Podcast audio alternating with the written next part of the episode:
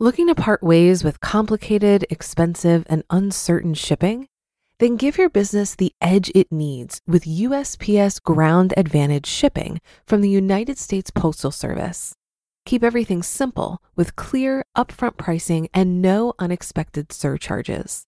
Keep things affordable with some of the lowest prices out there. And keep it all reliable with on time ground shipments. It's time to turn shipping to your advantage. Learn how at usps.com/advantage. USPS Ground Advantage: simple, affordable, reliable. When you need mealtime inspiration, it's worth shopping Kroger, where you'll find over 30,000 mouthwatering choices that excite your inner foodie. And no matter what tasty choice you make, you'll enjoy our everyday low prices, plus extra ways to save, like digital coupons worth over $600 each week. You can also save up to $1 off per gallon at the pump with fuel points. More savings and more inspiring flavors make shopping Kroger worth it every time. Kroger, fresh for everyone. Fuel restrictions apply. This is Optimal Finance Daily, episode 1702 Four Strategies to Negotiate a Higher Starting Salary, Part 1 by Jessica of thefioneers.com. And I'm your host and personal finance enthusiast, Diana Merriam. Now, today I have a bit of a longer post, so I'll read the first half today and then finish the rest for you tomorrow. And with that, let's dive into the first half and start optimizing your life. Four Strategies to Negotiate a Higher Starting Salary, Part 1 by Jessica of thefioneers.com. First, let me tell you, I want you to get paid. You deserve to be paid a fair and hopefully high wage for the work that you're doing. As a strong proponent of lifestyle design, I wish that salary potential didn't need to dictate what kinds of careers we decide to pursue. At the same time, I know that making a living wage is vital. When I was in the traditional workforce, I never chose the highest paying careers. I always worked in nonprofit organizations. I also worked in less lucrative roles like fundraising and human resources. In every job I had, though, you had better believe that I was negotiating to get paid the highest possible salary for the work I was doing. That's how I doubled my income in a period of about three years, and how I negotiated a salary above the range for my last job. Throughout my career as an HR professional, I was often on the employer side of the salary negotiation. Now I have a unique insight into how pay is determined and successful negotiation strategies. While I don't necessarily agree with how these things are typically done, I learned to play the game. I recently left the HR profession to become an entrepreneur. Before I get too out of touch with the nine to five workforce, I wanted to write one final post on salary negotiation. Four strategies to negotiate a higher starting salary. A few weeks ago, I had the opportunity to help one of my coaching clients negotiate her starting salary for a new role. I was excited to see her walk away with something a lot more favorable than the original offer. Looking back on the discussion, here were the four main things I encouraged her to do. Number one, know that companies expect you to and benefit if you negotiate. First, almost all companies expect you to negotiate. If you don't negotiate, you are typically leaving money on the table. You're not selfish to negotiate.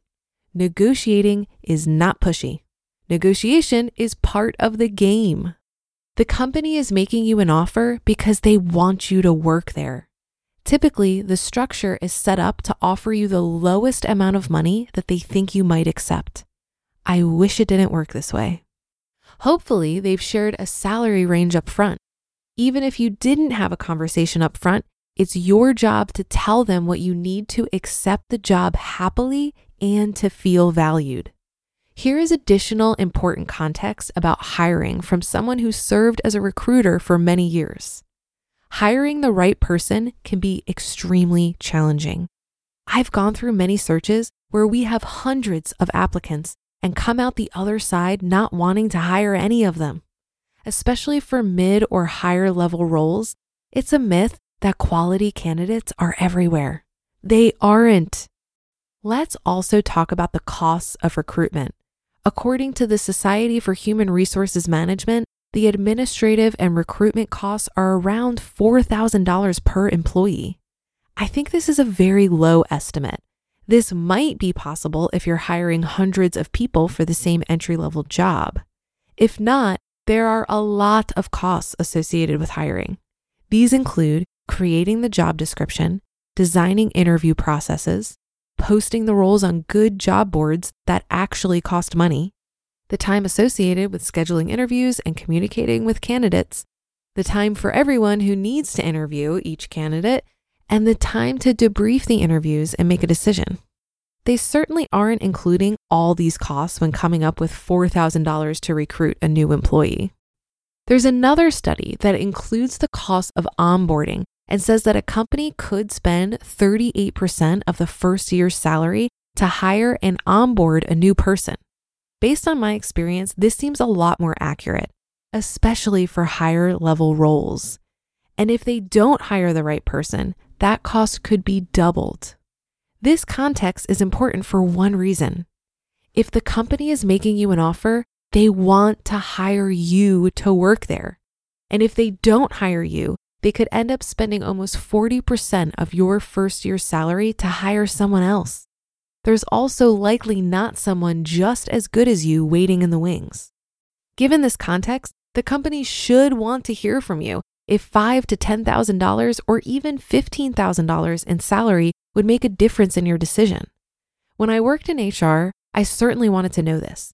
Usually we could go up.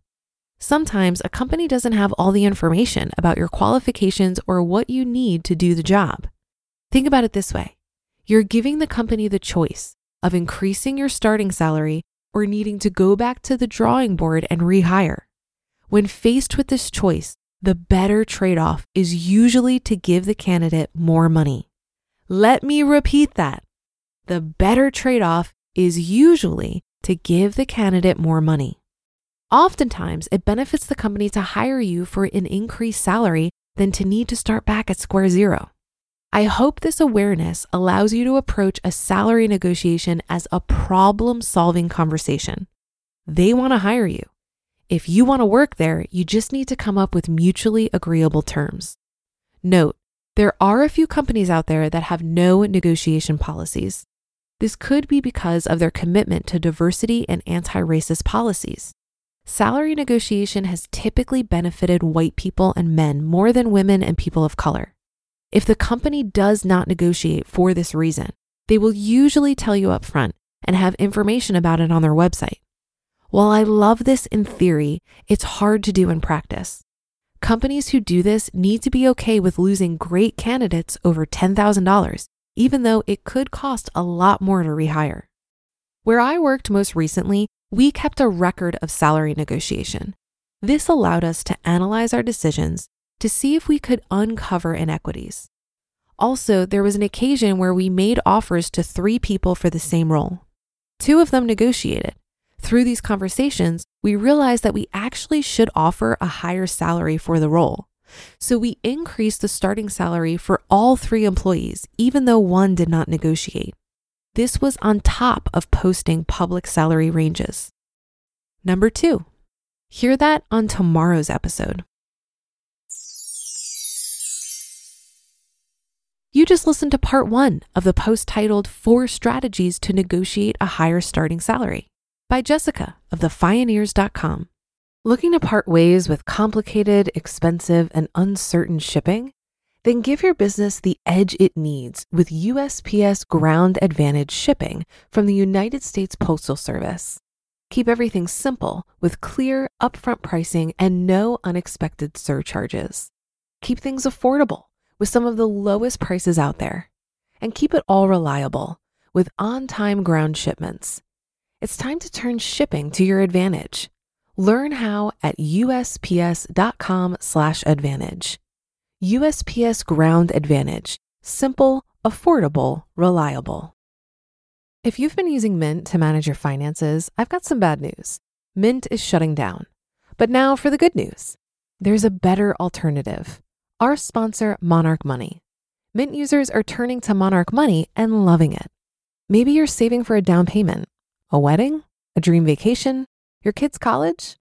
I've found that Monarch makes it so easy to help you reach your financial goals, whatever they are. I definitely wouldn't be able to allocate my finances or plan as clearly without help from Monarch. In fact, Monarch is the top rated all in one personal finance app. It gives you a comprehensive view of all of your accounts, investments, transactions, and more. Create custom budgets, set goals, and collaborate with your partner. And now get an extended 30-day free trial when you go to monarchmoney.com/ofd. After trying out Monarch for myself, I understand why it's the top-rated personal finance app.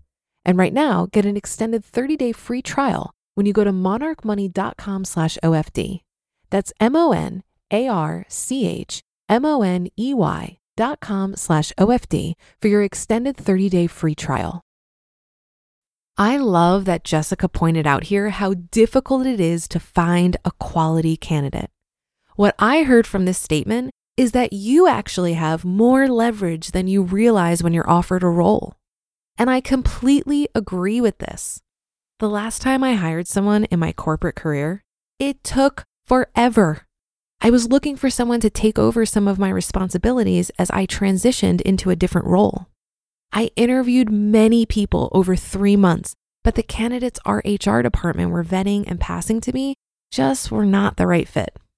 The man we ended up hiring actually got overlooked by our HR department, but he had a mutual connection with someone I worked with and reached out to my colleague on LinkedIn. My colleague shared his information with me, and I was shocked that his resume got overlooked. I scheduled an interview immediately, and it just so happens he was perfect for the role. As soon as he left the interview, I called HR immediately and told them we needed to make an offer that very same day. Where I think this new hire went wrong is that he told HR his current salary. So when they offered him a 15% increase, it was assumed he would just accept it. But he actually countered and asked for a 30% increase from his current salary. And I was cheering him on. I loved how he negotiated for himself because this is a reflection of how well he could negotiate on behalf of the company and our clients. To this day, he's one of my favorite people I've ever worked with. He was so much better in that role than I ever was. And it was really satisfying to watch him become an indispensable part of the team. A good hire feels like winning the lottery when you're on the hiring side.